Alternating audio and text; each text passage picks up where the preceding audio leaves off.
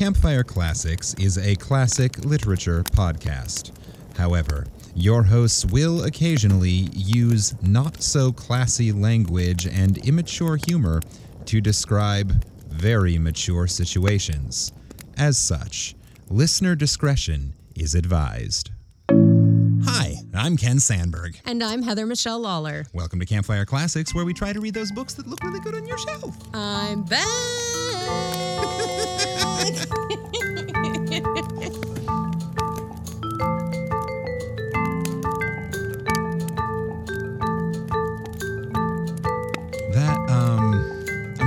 Decide if that felt very Jim Carrey or a little bit like The Shining. I did not plan on it sounding like anyone, but as I was saying it, I sounded like one of the Quaids, the one in uh, Independence Oh, Day. yeah, the creepy he- Quaid. When he's driving right up yeah, into yeah, the no, you were like, totally you were totally Randy Quaid. I was so Randy Quaid at that moment. It was like, "Hey boys, I'm, I'm back."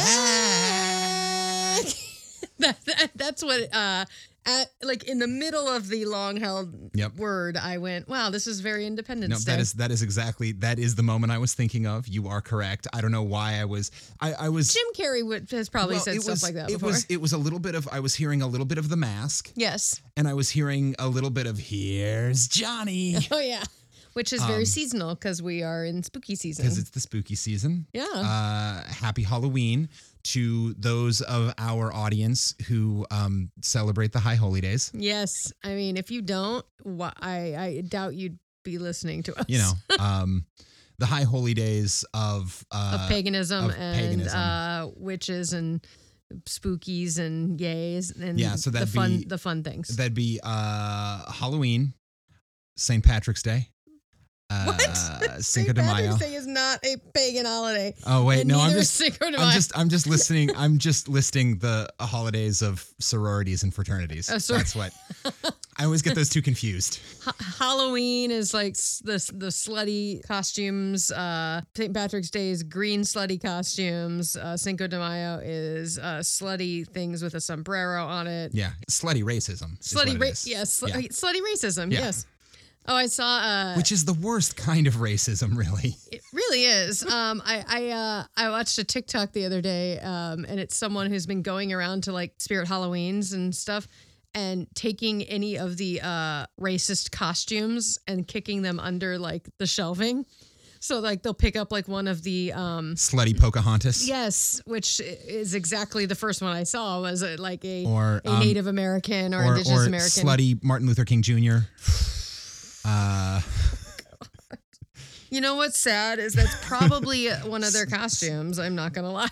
Anything that uh, culturally appropriates um, and inherently becomes racist um, because of said appropriation. So, I, I appreciate that person. Like they literally they never show their face. They just show the costume, drop it on the floor, and kick it underneath like a shelving unit, so it Yeah. just gets lost. You know. at Ricky's or something. Yeah, uh, Ricky's doesn't exist, Doesn't exist anymore. anymore. That's such a New York cultural reference from the early 2000s. Yeah. Well, to our one listener who gets that joke, you're welcome. You're welcome. Uh, Ricky's, I think there's one still down on like West 4th or something. Yeah.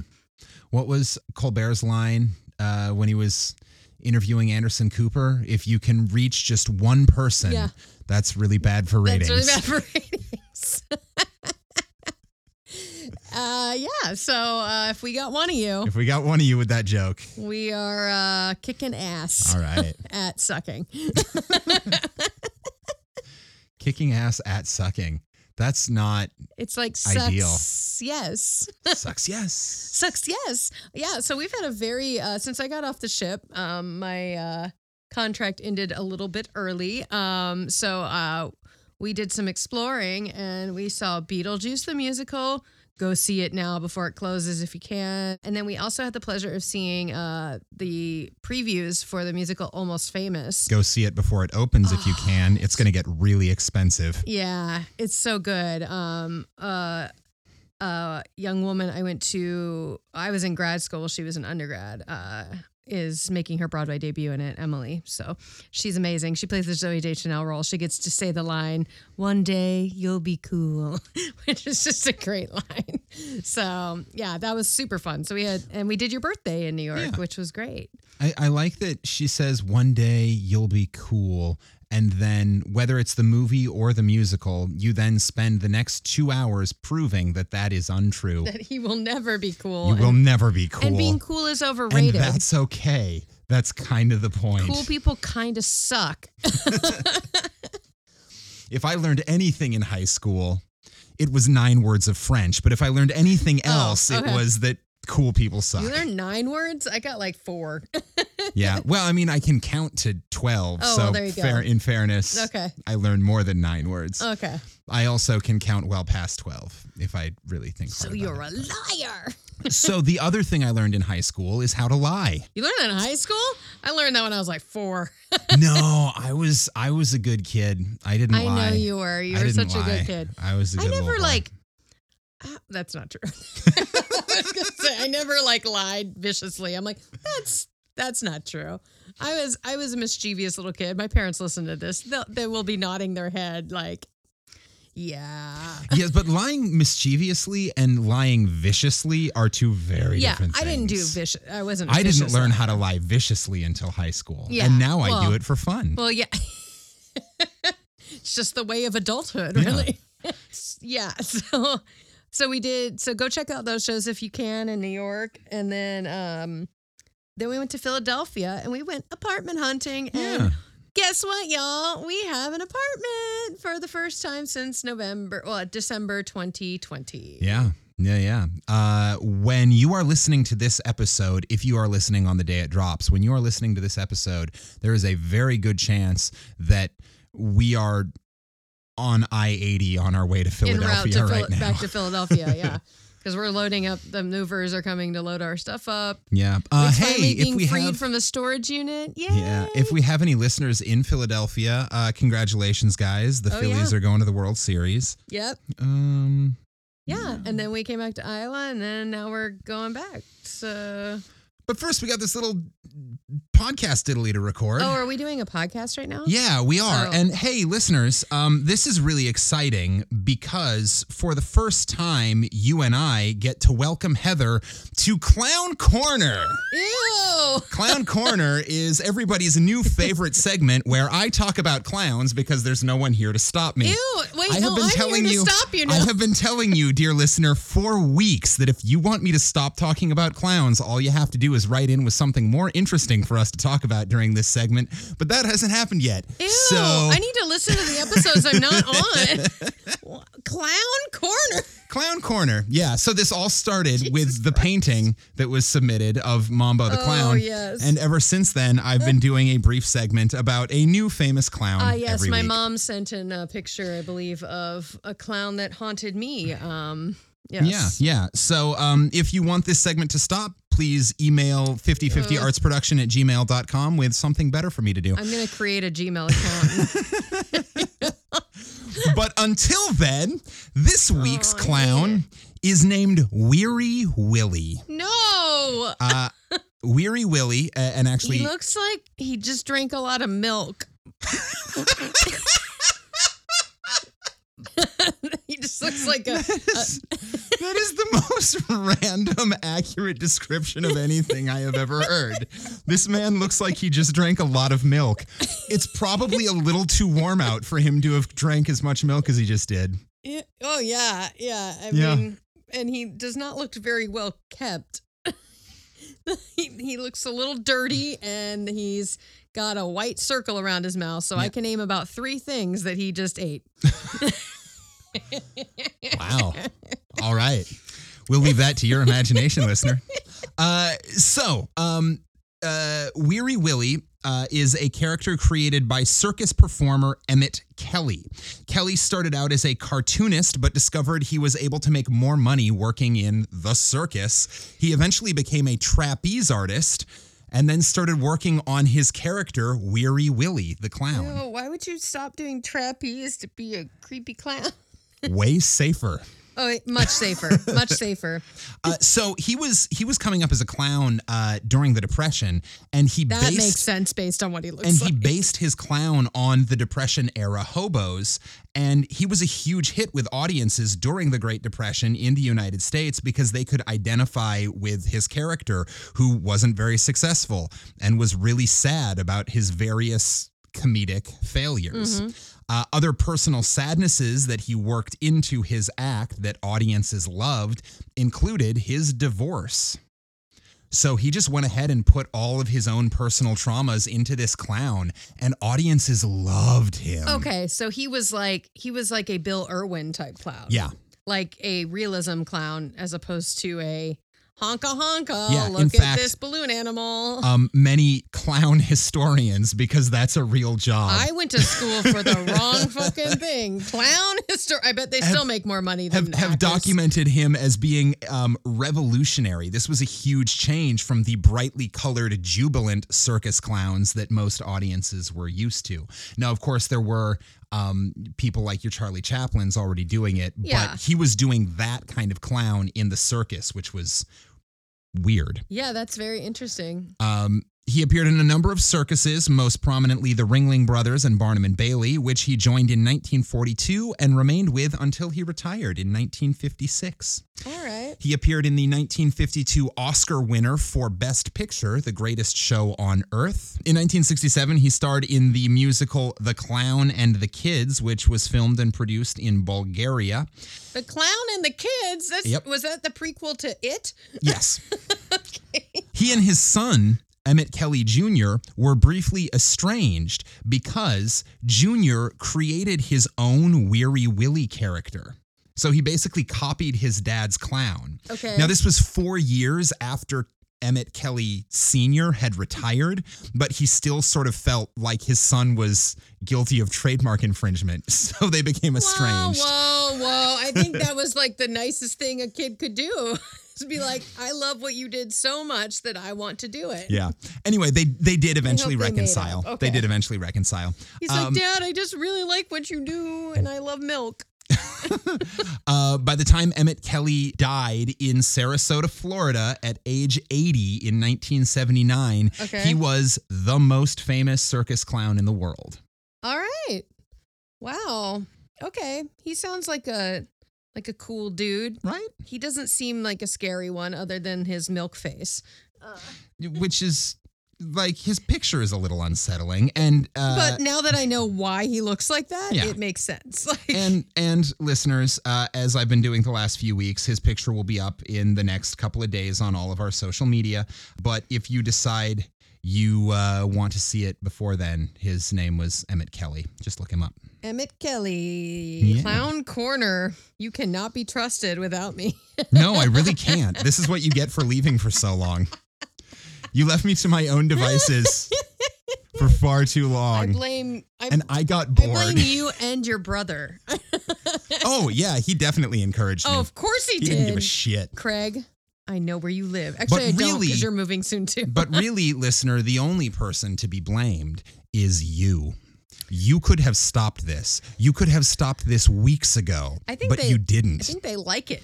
That's my thinking, which is why So it's e- never going to end. Okay, rude. Um, uh, I, I'm gonna make a plea. Uh, email whether if you want to stop, email and say you want to stop. If you like it, also email and say I like Clown Corner and keep it around. Yeah. So- Also know that if uh, if Heather just starts coming up with haunted objects, it can take the place of Clown Corner. Well, so that's also maybe we her. can alternate uh, on uh, spooky haunted objects um, and clowns. Spooky haunted objects, spooky haunted clowns. Spooky, spooky. spooky. But ghost hunting and weird ass clown shit is not what we do on this podcast. Oh, that's right. There's the other podcast I listen to. no, we are a comedy literature podcast Hi. where we cold read short stories from the public domain and try not to fuck it up. Try being the the key word there. Yeah, we make fun of antiquated penis jokes and occasionally point out antiquated racism because that's less funny. But it's my turn this week, right? to read. Yes. So this week I have selected a story for Heather to read for us. Oh my god, I'm so nervous. It's But- been so long. uh, but before we jump into that story, I'm going to read just a few fun facts to give us a little sense of who our author was. All right. So- was oh he died. Well, they died. M- most, Most of, of them, them have. have. Yeah, that's kind of That's kind of why we do this. why we're able why to the do public it. domain. Anyway, yeah. Tom Godwin was born in Maryland in 1915. His childhood was rough.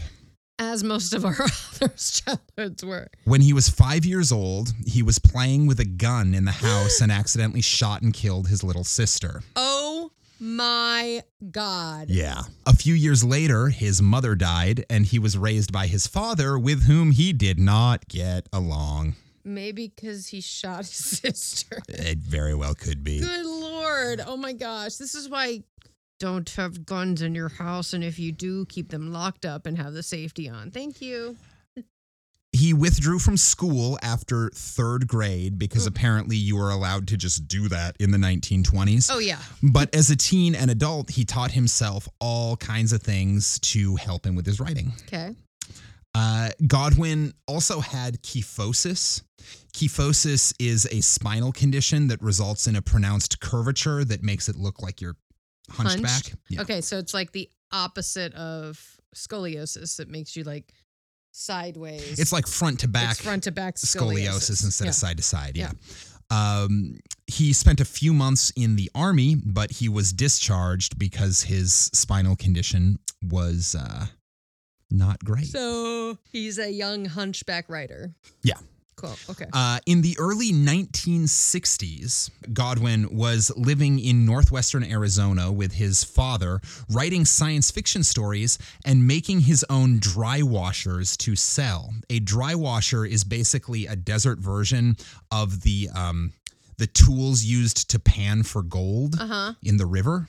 Okay. Right. Um, so gold prospectors could go prospecting without needing access to water in the desert. Oh, they could sift sand. Yeah. Oh, okay.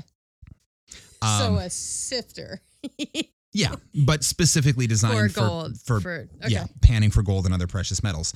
In the summer of 1961, he was out trying to sell one of his dry washers when he met a woman named Lariola and her 12-year-old daughter Diane. He soon married Lariola and adopted Diane. Aw. Uh, Lariola. Yeah, I think like that's areola. Yeah, I know it looks like it too. It's spelled like areola with an L at the front. Oh no. Her parents did that thing where they're like, "We heard this phrase once." I think it'd be a really pretty name, name. We're gonna name the baby that, and then they actually find out what it means many years later, and Yep. they're like, "Oopsie." Yeah. Uh, anyway, he went on to base two of the main characters of his second novel, The Space Barbarians, The space barbarians. after his wife and adopted daughter. Aw. He briefly worked for the Forest Service of Washington State. Wow, he got around. Oh, yeah, he was all over the place. He's now been across the whole country. Yep. Uh, his wife died of a heart attack in the early 70s. Obviously, this hit him really hard. Uh, he'd had an on again, off again problematic relationship with alcohol for his Okay. entire life, and his wife's death sent him into a spiral there. After living with his stepdaughter and her family in Texas for a while, he moved to Nevada.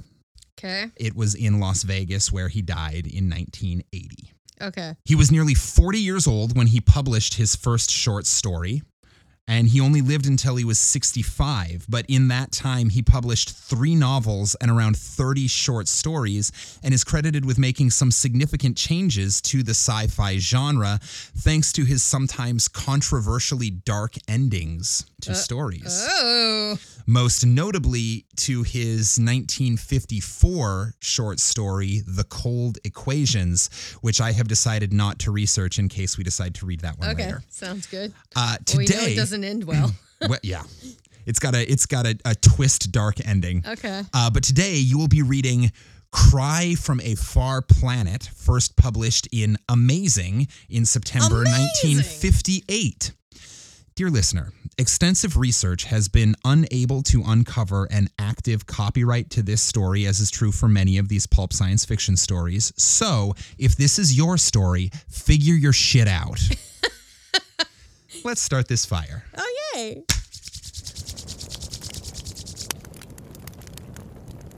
Cry from a Far Planet by Tom Godwin. A smile of friendship is a baring of the teeth. So is a snarl of menace. Oh, damn. It can be fatal to mistake the latter for the former. Harm an alien being only under circumstances of self defense. Trust no alien being under any circumstances. That is a uh, not part of the story. it's part. It then says from Exploration Ship's Handbook. So oh, it's one of those little. It's uh, it's prequel a prequel. messages. It's a prequel, but I didn't want to say that um, up, up front. But that's wow. Also, that's a um, intense first line. Yeah. All right. So now we're either gonna get a smile or a snarl. I guess we're gonna find out. Ooh. Bow, bow. Or someone's going to mistake one for the other. Most likely. Yeah. He listened in the silence of the exploration ship's control room. He heard nothing, but that was what bothered him. An ominous quiet when there should have been a multitude of sounds from the nearby village for the view screen's audio pickups to transmit.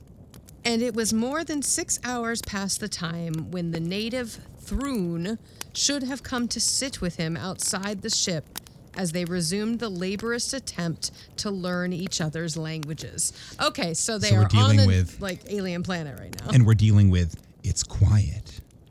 Too, Too quiet. quiet. Yeah. the view screen was black in the light of the control room, even though it was high noon outside.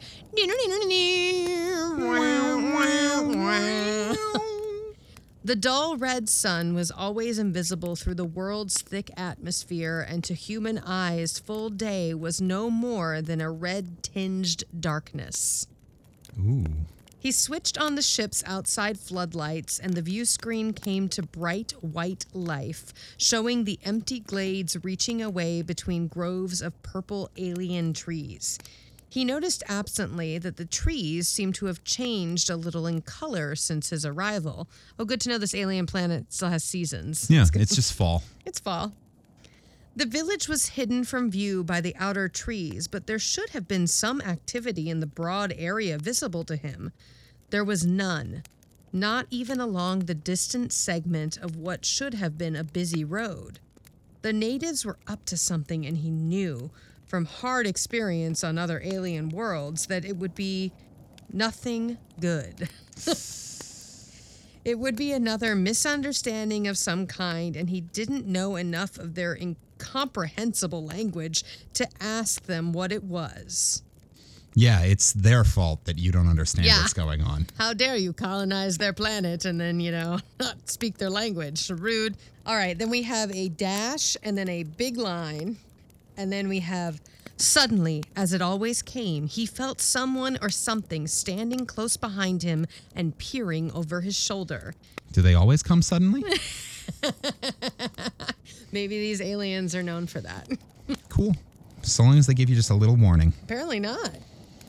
I mean, I guess Well, that's rude. Yeah, it's just like surprise. he dropped his hand to the blaster. Oh. He dropped his hand to the blaster he had taken to wearing at all times and whirled. Nothing was behind him. There never was. The control room was empty with no hiding place for anything, and the door was closed, locked by the remote control button beside him there was nothing. So he just got came on by something, and there's Yeah. ew. yeah, there was Oh my god! Oh my it's god! ghost semen. That just reminded me. We were watching Ghost Hunters, or no, Ghost Adventurers the other night, just as a joke. And I swear to God, uh, what what is what does my favorite podcast call call him? Uh, Zach Bagel Bites. Zach Bagel Bites was getting a full on like ghost BJ because they had they had this like I don't know what tool they were using, but this thing like crawled up in front They of don't the have guy. to use a tool. They have Zach Bagel Bites. uh, I swear to God, I look over the, like I was cooking dinner and I looked over. I'm like, is he getting a blowjob from a ghost right now because the thing was like prostrated in front of Oh, him. Oh yeah, it And the definitely- main di- and the guy was going, huh? I was it, like, it "What is definitely looked like he was getting a blowjob from a stick figure. Yes. Is yeah. Yes. I was like, what is going on? So I guess that's what happened to this guy. So cool. The sensation of being watched faded as though the watcher had withdrawn to a greater distance. It was perhaps the hundredth time within six days that he had felt this sensation. Ew, that's not comfortable at all. No. So there's definitely a ghost. Not for nothing, but uh, like I wouldn't be able to keep going a hundred times in six days. That's shit, that's that like that's really high turnover rate. That's that is high turnover rate. Well, it didn't say could have been different. Could have been different ghosts each different time. ghosts each time. Yeah, yeah. We we don't know if it's the same one. Yeah, maybe they just this is like a ghost ghost brothel. they show up, they do their thing, and then they leave. And he doesn't ever see them because they get out of there so quick. And then he's like, "Oh man, I've just left here with this ghost come. I don't know." Why am I sticky? And when he slept at night, something came to nuzzle at his mind. Faceless, formless, utterly alien. For the past three nights, he had not let the blaster get beyond quick reach of his hand, even when in bed. Oh, he's sleeping with a gun. This is going to turn out really well, especially given the uh, author's history. Yep. But whatever it was, it could not be on the ship. He had searched the ship twice. A methodical compartment by compartment search that had found nothing. It had to be the work of the natives from outside the ship, except.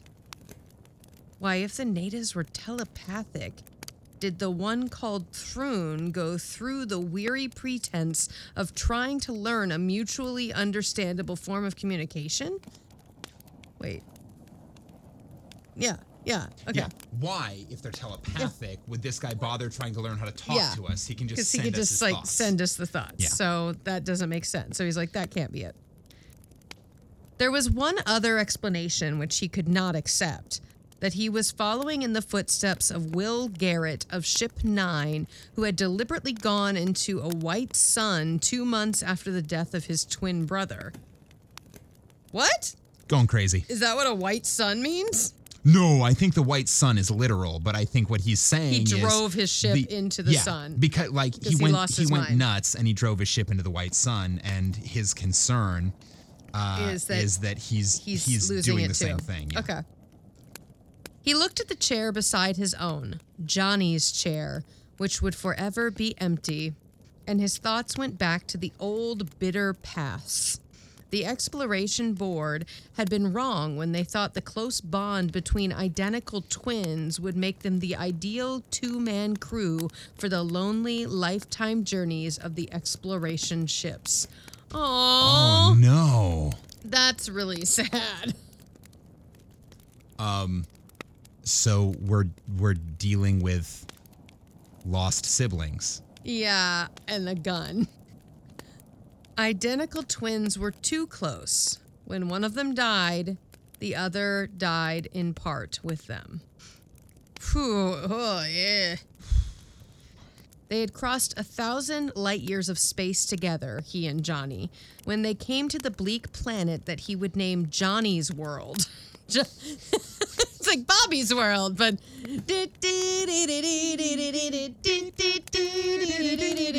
Johnny's World. oh, but Johnny's dead. Uh, never like yeah. he should never have let Johnny go alone up the slope to the honeycombed mountain. Isn't that a song? the good old candy mountain. Isn't it like a In the Big Rock Candy, Mountain. Yeah. honeycomb mountain. But Johnny had wanted to take the routine record photographs of the black tiger like beasts, which they had called cave cats, and the things had seemed harmless and shy, despite their ferocious appearance. He's Aw, wanted to go. kitty. He's wanted to go play with the He wanted, to go, wanted to go to the kitty cafe. He's like, I just want to go play with the kitty cats. I'll be back. I'm taking them a sack of food that I think they might like, Johnny had said. I want to try and get some good close up shots of them. Oh, he's just a nature So photographer. Johnny's just a nature lover. Ten minutes later, he heard the distant snarl of Johnny's blaster.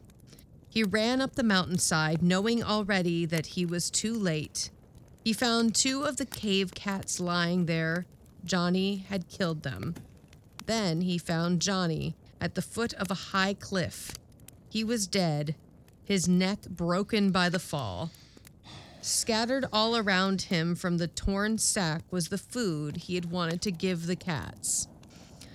Oh, he got fucking grizzlied. What was the grizzly man? Yeah. Or crocodile huntered. yeah, well, yes. Uh, yeah. The other Irwin. The other Irwin. what? Steve Irwin. Steve Irwin, yes. As opposed to Bill Irwin, the Yes. clown we talked about oh, earlier. yeah. the it's this is the Irwin episode. He buried Johnny the next day while a cold wind moaned under a lead gray sky. He built a monument for him, a little mound of frosty stones that only the wild animals would ever see. A chime rang, high and clear, and the memories were shattered. The orange light above the hyperspace communicator was flashing, the signal that meant the exploration board was calling him from Earth. He flipped the switch and said, Paul Jameson, Exploration Ship 1. The familiar voice of Brender spoke. It's been some time since your preliminary report. Is everything all right? In a way, he answered. I was going to give you the detailed report tomorrow. Give me a brief sketch of it now. I like this voice. Yeah. Brender seems Brender's a big nerd. Annoying nerd. abrasive. Yeah. Except for their short brown fur, the natives are humanoid in appearance, but there are basic differences. Their body temperature is cool, like their climate. Their vision range is from just within the visible red on into the infrared. They'll shade their eyes from the light of anything as hot as boiling in water, but they'll look square into the ship's floodlights and never see them. Huh. And their knowledge of science? Brender asked. They have a good understanding of it, but along lines entirely different from what our own were at their stage of development. For example, they power their machines with chemicals, but there is no steam, heat, or exhaust. That's what we want to find worlds where branches of research unknown to our science are being explored. How about their language? No progress with it yet. He told Brender of the silence in the village and added, Even if Thrun should show up, I could not ask him what was wrong. I've learned a few words, but they have so many different definitions that I can't use them. I know, Brender said. Variable and unrelated definitions, undetectable shades of inflection, and sometimes a language that has no discernibly separate words. The Singer brothers of Ship 8 ran into the latter. We've given them up as lost. Oh damn! So they're just losing explorers yeah, left and right by the sounds of it. not good. Um, the Singer's dead, he exclaimed. Good God. It's been only a month since the Ramon brothers were killed. Jesus. My God, why do they keep sending twin brothers like up into these things? Maybe there are too many twins on Earth, Mm. and they were worried that that would twins over? would take over. They'd form a coalition of twin siblings, and And their um, power, their their twin power would uh, take everyone down. Yeah, or they were worried there'd be like a man in the iron mask situation, and you'd never be able to know if the person you were talking to was actually the president or just someone who looked exactly like him. Yeah. You know, what I always said I would have done if I'd been an identical twin. Fuck with people. Yeah. exactly. the circumstances were similar, Brender said. They always are. There is no way the exploration men can tell the natives that they mean them no harm, and the suspicion of the natives grows into a dangerous hostility, probably because they know the history of mankind, and when white people show up on your planet, they're probably not happy It's, about it's it. It's a bad sign. They're like, yeah, we've read uh, your history books down there from Earth. Thanks. The singers reported the natives on the world to be both suspicious and possessing powerful weapons. The singers were proceeding warily, their own weapons always at hand, but somehow the natives caught them off guard. Their last report was four months ago. There was a silence. Then Brender added, Their ship was the ninth, and we had only 15. He did not reply to the implications of Brender's statement. It was obvious to them all what the end of the plan would be, what it had to be. I don't like when things are called the plan. Yeah, Capital it's P. capital P. that sounds insidious. That sounds like not a good thing. The plan The plan, yeah. sounds a little too close to the solution. yeah, yeah, I'm just not a fan. yeah. Eek. All right. Final or otherwise, it doesn't have a good ring to it. No. It had been only three years since the 15 heavily armed explore. Why are they heavily armed if they don't mean any harm to these people? You never know what you're going to run into. well, yes, but I'm saying like No, maybe don't like- show up with your weapons at hand. You know, it's like, it's like how I have a bazooka and an AK-47 for self-defense. I'm not going to go hurt anyone with it. I just like need to make sure that everyone knows that I'm protected um, I think you might be making a social commentary and right that my penis is enormous. so you drive a big fucking Hummer too. No, I bought a tank. Oh, that's right. Yeah. Yeah. Yeah, yeah. Yeah. Used tank surplus. Sweet. Yeah. Gotta love a surplus store. Yeah. You can get anything on Craigslist. Facebook Marketplace. so okay, so they've got heavily armed exploration ships. Um, okay, it only been three years since the 15 heavily armed exploration ships set out to lead the way for Terran expansion across the galaxy. To answer a cry from far planets and to find all the worlds that held intelligent life. This That- is a great way to spend money. Yeah, very good way to spend money. I would be all for intergalactic exploration. Uh, yeah. Sure we can find some people who are smarter than us out there. Well, I'm also sure there's some people on Earth with way more money than they need. So, yeah. That was the ultimate goal of the plan to accumulate and correlate all the diverse knowledge of all the intelligent life forms in the galaxy. Among the achievements resulting from that tremendous mass of data would be a ship's drive faster even than hyperspace. The third level drive, which would bring all the galaxies of the universe within reach. All right, so now it's it's like a, a jump, like a Yeah, they just jump speed, or they, they just want to drive faster. because they need to remind people how big their penises are. Yeah, yeah. big guns, big cars. Yep. That's That's how we roll. America. Nice I'm to know. sorry, Terra. hey, you know what? That right there would be a huge step forward. If we could get together as a planet to be proud of our penis size instead of as a nation to be proud of our penis size, that would be a huge be step. a huge step. You know, I yeah, you're right. And now nine ships were gone out of 15 and 19 men out of 30. Well, that's why you should have sent women up there. I'm just saying. yeah. Stop being sexist fuckers and, you know, you know, hire people. Sisters. I would have sent couples up because then people could be bang, bang, banging in and they're probably happier and then they won't, or less likely to go crazy, you know? Anyway. the communication barrier, Brender said. The damned communication barrier had been the cause behind the loss of every ship, and there is nothing we can do about it. We're. St- we're st- steam? Steamed? Stymied? Stymied. Stymied? What the fuck's that mean? To stymie. To prevent or hinder the progress of. That makes sense. We're stymied by it. The conversation was terminated shortly after, and he moved about the room restlessly, wishing it was time to lift ship again. With Johnny not there, the dark world was like a smothering tomb. He would like to leave it behind and drive again into the star clouds of the galaxy, drive on and on into them. A ghostly echo touched his mind, restless, poignantly yearning. He swung to face the locked door, knowing there would be nothing behind it. The first real fear came to him as he did so. The thing was lonely. The thing that watched him was as lonely as he was. It's his brother. It's his brother's ghost. Yeah, I was like, it's his brother. He's like, yeah. What else could any of it be but the product of a mind in the first stage of insanity? Or it could be a fucking ghost. Yeah.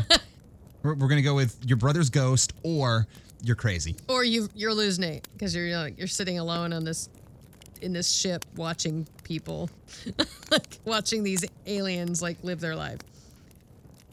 The natives came 10 minutes later. The view screen showed their chemically powered vehicle emerge from the trees and roll swiftly across the glade. Four natives were in it, while a fifth one lay on the floor, apparently badly injured. Uh oh. That's never a good Not sign. good. The vehicle stopped at a short distance in front of the airlock, and he recognized the native on the floor. It was Thrun, the one of whom he had been exchanging language lessons. They were waiting for him when he emerged from the ship, pistol like weapons in their belts and grim accusation in their manner. Thrun was muttering unintelligibly, unconscious. His skin, where not covered by brown fur, was abnormal in appearance. He was dying. So these are Ewoks. Little, little brown furry. little brown- Somewhere somewhere between Ewoks and Wookiees. E- yeah. Oh, that's I, yeah. Like it, not as tall as a Wookiee, Yeah. but not as tiny as an Ewok. Yeah. So it's like you know the the the happy medium. Have I said on the podcast before? Um, so initially, the Ewoks were all supposed to be Wookiees, but George Lucas decided that he liked the Wookiees enough that he wanted a major character who was a Wookiee. Okay. So, So he the Ewoks had turned so he turned Chewbacca from a like more human character into a Wookiee. A Wookiee. and then he chopped the Wookiees in half, flipped the word around, and from Wookiee we got Ewok. Oh shit! I never knew that. That is amazing. Yep. All right. All right, so this guy's dying. Speaking of Ewok Wookiees, the leader of the four indicated Thrun and said in a quick, brittle voice, Go Regar Fiend Dan. Great. And that's what the aliens talk like now. At least it's not French. Uh, Oh, good. It's easier. When it's a like made up science science fiction It's, it's easier for you to accurately pronounce words that don't exist. than French. Absolutely. I think anyone, any loyal listener of this podcast will agree with that. Only one word was familiar co, which meant you and yesterday and a great many other things. The question was utterly meaningless to him. He dropped his hand a little nearer his blaster as the leader spoke again, a quick succession of unknown words that ended with a harsh, demanding "Cuisson." that sounded French. "Cuisson" meant now or very quickly. Oh, I got that's. It sounded like I said now or very quickly. That's funny. Like Schnell. like, move it! All the other words were unfamiliar to him. They waited, the grim menace about them increasing when he did not answer. He tried in vain to find some other way of explaining to them that he was not responsible for Thrun's sickness and could not cure it. Then he saw the spray of leaves that had caught on the corner of the vehicle when it came through the farther trees. They were a deep purple color. All the trees around the ship were almost gray by contrast, which meant he was responsible for Thrun's condition. It's like he bring in like white man disease to the natives. I mean, some sort of radiation some or smallpox and shit and fuck. The cold white light of the ship's floodlights, under which he and Thrun had sat for day after day, contained radiations that went through the violet and far into the ultraviolet. To the animal and vegetable life of the dark world, such radiations were visibly short and deadly. Thrun was dying of hard radiation sickness. That's fucked up. This is a not subtle uh, indictment of of the uh, history of colonialism. Yeah. It was something he should have foreseen and avoided, and that would not have happened had he accepted old Thrun's pantomimed invitation in the beginning to go with him into the village to work at the language study. There, he would have used a harmless battery lamp for illumination. But there was no certainty that the natives were not planning to lay a trap for him in the village, and he had refused to go. It did not matter. There was a complex radiation neutralizer and cell reconstructor in the ship, which would return Thrun to full normal health a few hours after he was placed in its chamber. He turned to the leader of the four natives and motioned from Thrun to the airlock. Go! There, he said in the native language. Braun! The leader answered. The word meant no, and there was a determination in the way he said it that showed he would not move from it. At the end of five minutes, his attempts to persuade them to take Thrun into the ship had increased their suspicion of his motives to the point of critical danger. If only he could tell them why he wanted Thrun taken into the ship. But he could not, and would have to take Thrun by first disposing of the four without injuring them. This he could do by procuring one of the paralyzing needle guns from the ship. Oh no, he's gonna fucking like. he's gonna try to he's, gonna, try to trank them. He's gonna tranquilize gun these fuckers. He took a step toward the ship and spoke the words that, to the best of his knowledge, meant, I come back. Feshwin ikala. Their reply was to snatch at their weapons in desperate haste, even as the leader uttered a hoarse word of command. He brought up the blaster with a quick motion that long training had perfected, and their weapons were only half drawn when his warning came. Brawn! That means no. Look, Good I job. learned. I learned the language. yeah, you're See? learning faster than they did. It- yeah, I'm learning faster than they did, and uh, also easier than French. Uh, they froze, but did not release their weapons. He walked backward to the airlock, his blaster covering them, the tensely waiting manner in which they watched his progress telling him that the slightest relaxation of his vigilance would mean his death. He did not let the muzzle of the blaster waver until he was inside the airlock and the outer door had slid shut. He was sure that the natives would be gone when he returned, and he was sure of another thing that whatever he had said to them, it was not what he had thought he was saying. he thought he was saying, uh, I'll, I'll come back. back. He said, I'll come in your mouth.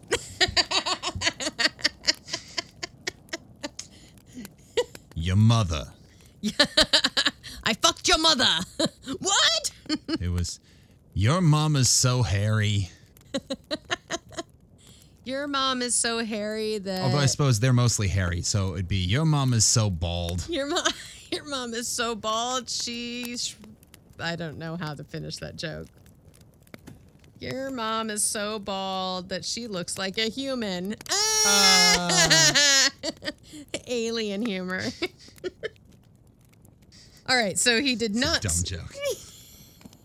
he did not say what he thought he was saying is was Yeah. what he assumes he saw that the glade was empty when he opened the airlock again at the same time a bomb-like missile struck the ship just above the airlock and exploded with a savage crash that's not good No, that's that's not good No, I'm gonna go with um. That's not an overture for peace. Nope, nope. He jabbed the close button and the door clicked shut barely in advance of three more missiles which hammered at its impervious armor. So that, he thought wearily, is that. hey, it's like our weary ghost. Yeah. Or our, our weary ghost. Our, weary, ghost. clown. All right, so that is now headcanon. What's his name? Paul Jameson is Weary Willie. Oh, okay. I'm into it. So he thought that was that. He laid the useless needle gun aside. He's like, yeah, this tranquilizer idea did not work out. Nope. Uh, the stage was past when he could hope to use it. He could save Thrun only by killing some of the others, or he could lift the ship and leave Thrun to die. Either action would make the natives hate and fear Terrans, a hatred and fear that would be there to greet all future Terran ships. That was not the way a race gave birth to peaceful galactic empire. Was not the purpose behind the plan. But always, wherever the exploration men went, they encountered the deadly barrier, the intangible, unassailable communication barrier. With the weapons an exploration man carried in his ship, he had the power to destroy a world, but not the power to ask the simple questions that would prevent fatal misunderstandings. That's what I said. I'm like, why are they showing up with these fucking like armored like warships, but they have not trained these people in like linguistics. Well, it's why it's why you hire language experts. Like like my friend who worked for the army, he was like a linguist for the army. Uh, I think he spoke like 18 languages fluently, and so basically he could learn any other language so quickly. It's a major part of the premise of the movie Stargate. Oh, really? Yeah. James Spader's character Mm-hmm. is an Egyptologist and uh, linguist. Okay. Um, and that's why he's sent. and so so they bring him on to not only help figure out how to work the Stargate, but once they go across, he goes through because they figure he's the best chance they have of communicating, Communicating. with whoever they find on the other side. I mean, that makes sense. Well, that's like don't show up with a warship, show up with a scientist and a linguist. yeah. It's just like, dude, like, did they? n- They clearly the plan did not think this through. Nope. So they cannot communicate, and there are fatal misunderstandings. And before another three years had passed, the last exploration man would die. The last exploration ship would be lost. He felt the full force of hopelessness for the first time. When Johnny had been alive, it had been different. Johnny, who had laughed whenever the outlook was the darkest and said, We'll find a way, Paul. They th- the thought broke as suddenly, unexpectedly, he felt that Johnny was very near. Yet, here comes Ghost Brother! With the feeling came the soft enclosure of a dreamlike peace in which Johnny's death was vague and far away, only something that had happened in another dream. He knew, without wondering why, that Johnny was in the control room. A part of his mind tried to reject the thought of an illusion. He did not listen. He did not want to listen. He ran to the ship's elevator, stumbling like one not fully awake. Johnny was waiting for him in the control room. Alive. Alive. Wait, what? So that's not he saw him there. That was as he's going to the control room. He's sure he's going to get there and find Johnny alive. he thinks alive. he's going to find him alive. Okay. Okay, okay, okay. He spoke as he stepped into the control room. Johnny? Something moved at the control board, black and alien, standing tall as a man on short hind legs. Yellow eyes blazed in a feline face. It was a cave cat like the ones that had killed Johnny. How'd the kitty cat get in there? Realization was a wrenching shock and a terrible disillusionment. Johnny was not waiting for him, not alive. He brought up the blaster, the dreamlike state gone. The paw of the cave cat flashed out and struck the ship's master light switch with a movement faster than his own. The room was instantly, totally dark. Oh, that's not good. You don't want to be you don't want to be in a pitch dark room with a fucking like cougar. Well, I guess depends on what kind of cougar. Depends on the cougar. He fired, and pale blue fire lanced across the room to reveal that the cave cat was gone. He fired again, quickly and immediately in front of him. The pale beam revealed only the ripped metal floor. I am not where you think. The word spoke clearly in his mind, but there was no directional source. He held his breath. He held his breast. Sometimes you just need to. Sometimes you just gotta hold your boob. Like, it's gonna be okay. He held his breath, listening for the whisper of padded feet as the cave cat flashed in for the kill and made a swift analysis of the situation. The cave cat was telepathic and highly intelligent. I mean, that is my first assumption, you know, that the uh, the uh, mountain lion is definitely telepathic. well, the mountain lion that just communicated to you in your brain and said, I am not where you think. Yeah. I'm going to go with, yeah, that's a telepathic kitty cat. Yeah, I, wish Lina could. I wish my kitty cat could like zoom messages into me. It'd basically be like, "Stop picking me up, feed me, bitch. Um, cuddle me now. Now leave me alone. Feed me, feed me, feed me. Fuck off." Yep, that's it. Rub my belly. No, not my belly. My belly. No, not, Not my, belly. My Fuck belly. off. scratch, scratch. the cave cat was telepathic and highly intelligent and had been on the ship all the time. It and the others had wanted the ship and had killed Johnny to reduce opposition to the minimum. He himself had been permitted to live until the cave cat learned from his mind how to operate the almost automatic controls. Now he had served his purpose. You are wrong. Again, there was no way he could determine the direction from which the thought came. He listened again and wondered why it had not waylaid him at the door. Its thought came. I had to let you see me, or you would not have believed I existed. It was only here that I could extinguish all lights and have time to speak before you killed me. I let you think your brother was here. There was a little pause. I am sorry. I am sorry. I should have used some other method of luring you here. Yeah. He swung the blaster toward what seemed to be a faint sound near the astrogate. The astrogator? it's a gator with uh with- Space, space gator. space gator, uh, or a, a I am imagining a gator with um like fire blasters attached to it. It's like astrogator. Astrogator is the pilot of a spaceship. oh, So probably the autopilot. the autopilot. He swung the blaster toward what seemed to be a faint sound near the astrogator unit across the room. We did not intend to kill your brother. He did not believe it and did not reply. When we made first telepathic contact with him, he jerked up his blaster and fired. In his mind was the conviction that we had pretended to be harmless animals so that we could catch him off guard and kill him.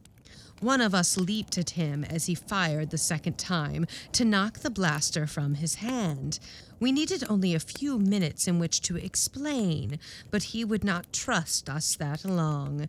There was a misjudgment of distance, and he was knocked off the cliff. Again, he did not reply. We did not intend to kill your brother, the thought came. But you do not believe me. This, is, this just took a weird turn. It's it's unsettling, but at least this one can talk to you. Yeah, it's true. At least this one speaks your language, I guess. he spoke for the last time. No, I don't believe you. You are physically like cats, and cats don't misjudge distances. That is not true. they misjudge distances all the time. They just always land on their feet. There are some hilarious videos on YouTube that oh, prove Oh, yeah.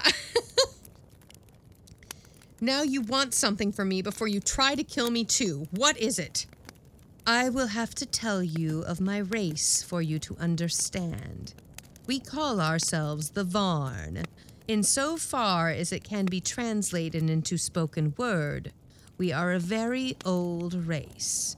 In the beginning, we did not live in caves, but there came a long period of time, for thousands of years, when the climate on our world was so violent that we were forced to live in caves. It was completely dark there, but our sense of smell became very acute, together with sufficient sensitivity to temperature changes that we could detect objects in our immediate vicinity. There were subterranean plants in the caves, and food was no problem.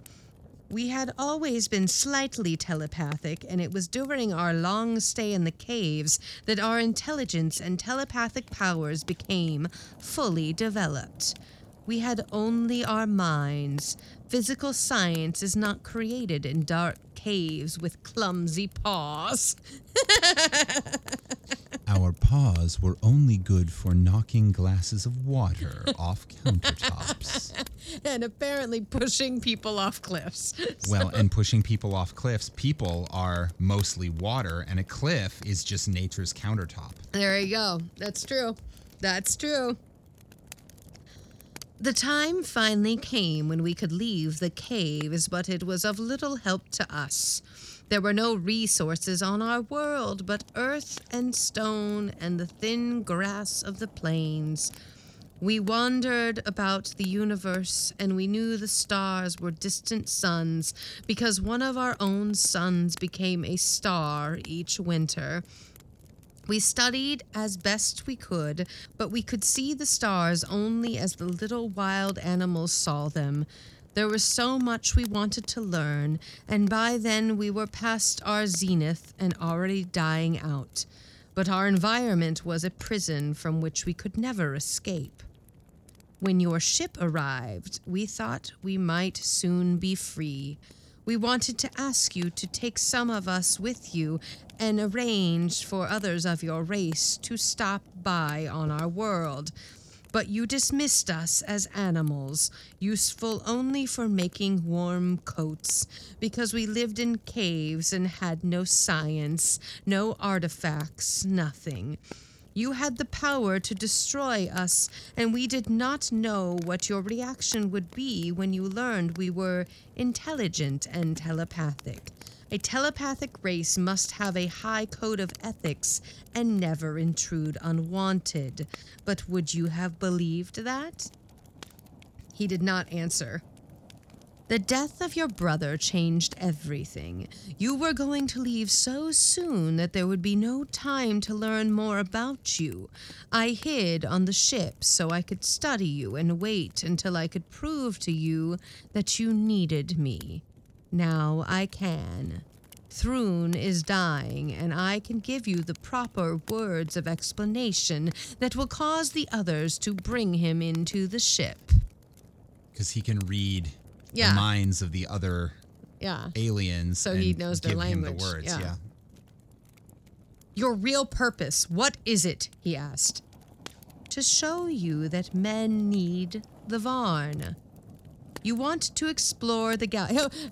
because we are kitty cat linguists. Yeah. Yeah. We can be your universal translator. we're, we're like we're like your TARDIS, and your kitty cats. and you get to kim meow meow. You want to explore the galaxy and learn. So do the Varn. You have the ships, and we have the telepathic ability that will end the communication problem. Your race and mine can succeed only if we go together. He searched for the true and hidden purpose behind the Varn proposal and saw what it would have to be. The long range goal, you failed to mention that, your ultimate aim. I know what you are thinking. How can I prove you wrong now? There was no way for Varn to prove him wrong, nor for him to prove the treachery behind the Varn proposal. The proof would come only with time, when the Terran Varn cooperation had transformed Terrans into a slave race. The Varn spoke again. You refuse to believe I am sincere? I would be a naive fool to believe you. It will be too late to save Thrun unless we act very quickly. I have told you why I am here. There is nothing more I can do to convince you, but be the first to show trust. When I switch on the lights, it will be within your power to kill me.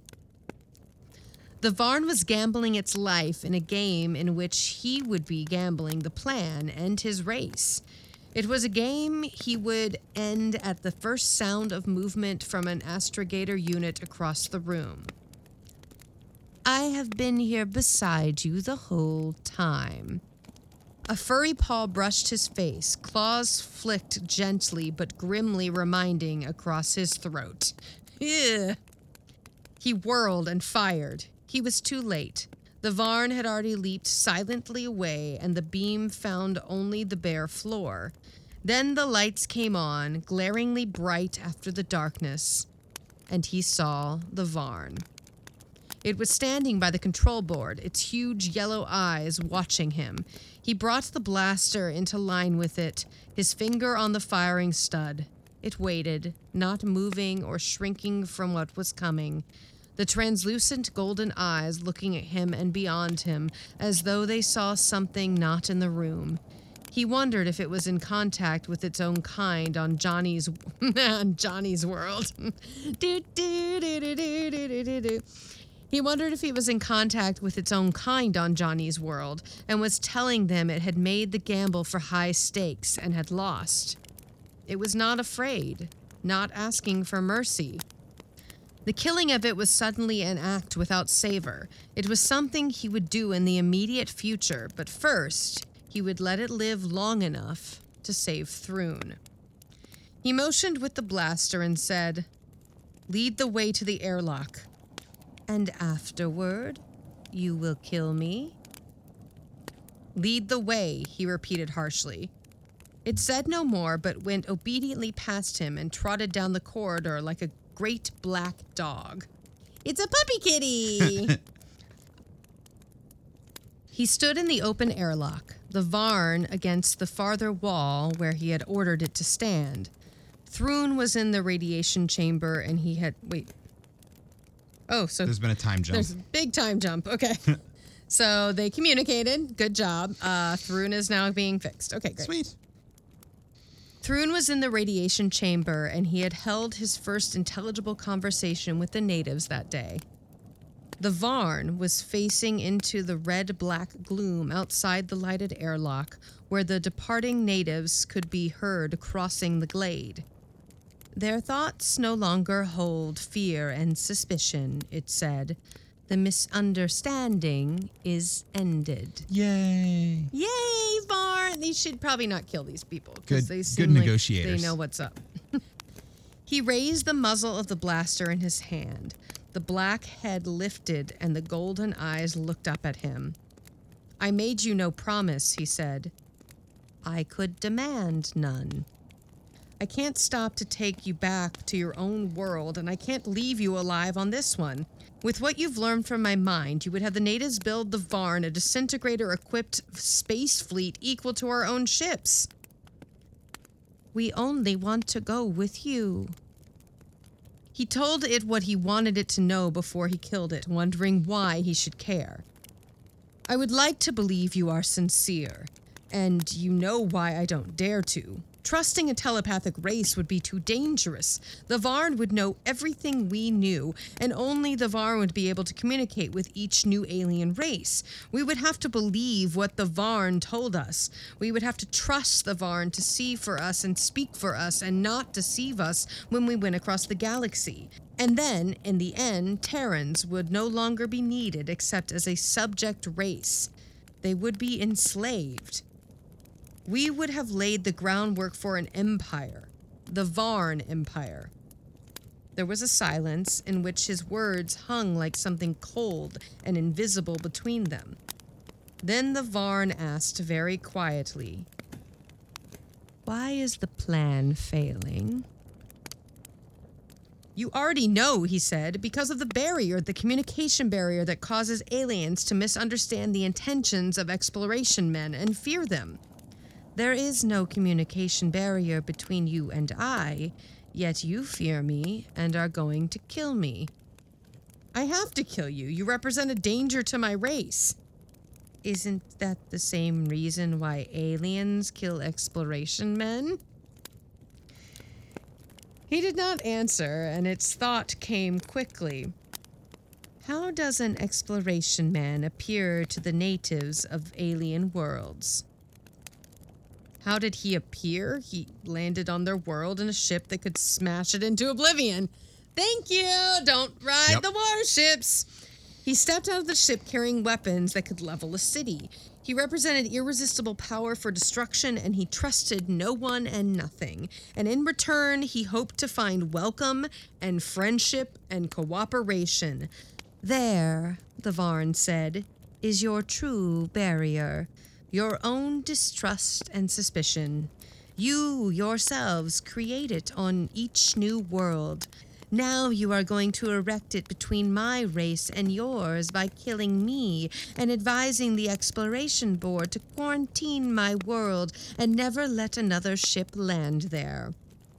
Again, there was silence as he thought of what the Varn had said and of what it had said earlier. We are a very old race. There was wisdom in the Varn's analysis of the cause of the plan's failure, and with the Varn to vanquish the communication stalemate, the new approach could be tried. They could go a long way together, men and Varn. A long, long way. Or they could create the Varn Empire, and how could he know which it would be? How could anyone know, except the telepathic Varn? The muzzle of the blaster had dropped, and he brought it back down. He forced the dangerous indecision aside, knowing he would have to kill the Varn at once or he might weaken again, and said harshly to it, The risk is too great. I want to believe you. But all your talk of trust and good intentions is only talk, and my race would be the only one that had to trust. He touched the firing stud as the last thought of the Varn came. Let me speak once more.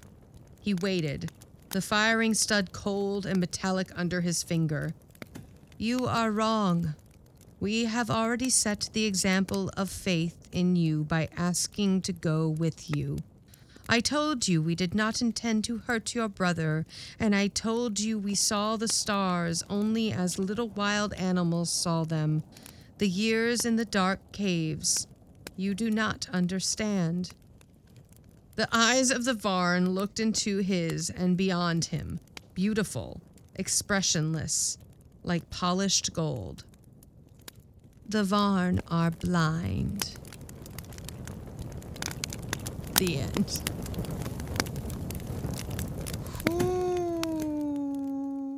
What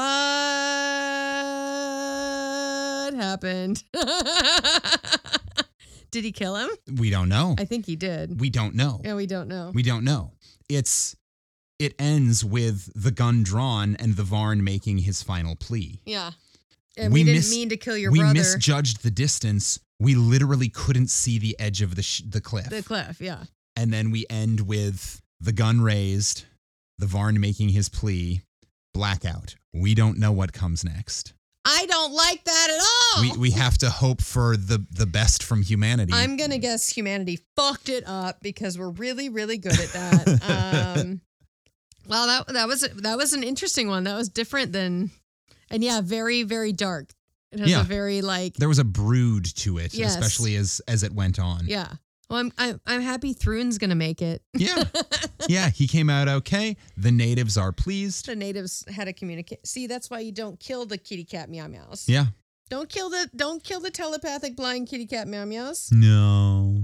Or any kitty cat meow meow. And shit, if they're like, if they can like bring the universe together, who cares if you're like a lower race after that? Yeah. like fuck it. Well, it's did you really think you were gonna go out and well, yes, because Earthlings suck. Uh, like gonna say, did you really think you were be- gonna go out and think you were the ultimate race of all of the the, supreme universe? beings? Yeah. fuck off. Yeah. Like that's such an arrogant, like, just like human like concept of It's- of course we're the smartest people in the universe. Well, it's it's a very um it is a consistent quality shown throughout human history that explorers assume that what they are bringing to the table is more valuable. Yeah. Or at least um on a higher level intellectually, Well, more deserving of power. there was also some language in there that was very uh because as we've talked about, sci-fi is always actually a political statement. Yeah. Um this one was not not not veiled not well. veiled, but it was veiled in the fact they made them cats. Um, but they were looked upon as lower because they, you know, didn't they don't have stuff. because the way because the the way they had advanced was different Yeah. um, And it's like when- didn't place value on military strength Yeah. It's like when like when explorers come on come upon um primitive tribes and they're like, we can fix you. And they're like, no, we're good. Thanks though. Like Like, why is their way of life less than yours? Yeah. Because explorers always think that their life, their way of life is better and they can fix it. So, yeah. So when you run across a race that doesn't want to be fixed and like doesn't need to be fixed, Then they become a threat. then they become a threat. Yeah. And that's where we are in the world. Hello. So, what did you think, listener? Did you enjoy that story? What do you feel threatened by? Furry natives? Big black cats? Clowns? Clowns. I knew it was coming. it's like clowns. and who's your favorite Irwin? Bill or Steve? Oh yeah. That's what I really want to know. Yeah. Who's your favorite Irwin? Bill or Steve? I love it. uh, write in and let us know your thoughts on all of these things. Uh, and let us know if you are more interested in haunted objects or in Clown Corner, or if what you really want is to swap back and forth week to week. Um, when you shoot in those messages to 5050artsproduction at gmail.com or any of our social media, we're really easy to find. Just look for Campfire Classics Podcast. Uh, answer those questions and include this week's secret passcode so that we know you actually listened. And this week's secret passcode is Ghost Seaman. Did we ever actually say ghost semen? I did like We four said times. ghost come. Ghost come. Fine. It's Ghost come. Because he came behind him. Uh huh. Ghost semen. Go. Ghost you know come. what? Whatever. Go send us ghost something jizzle All right. This week's secret passcode is Ghost Jizzalak. I want to know how you spell it too. So Get in touch Ghost with get in touch with Ghost Jizzalak. get in touch with the Varn and they'll explain explain to you how to spell it. God, no wonder we have language barriers. Yeah, I have uh, my own language barrier every day with myself. So. Uh, well, that's all the business. Anything before we say goodbye? um, no, I'm good. All right. I think that I think that's I think that's it. All right. Well, then, until next week, this has been Campfire Classics, where we try to read those books that look really good on your shelf. I'm in your head head. Yes, I am. Blah, feed me. Say goodnight, Gracie.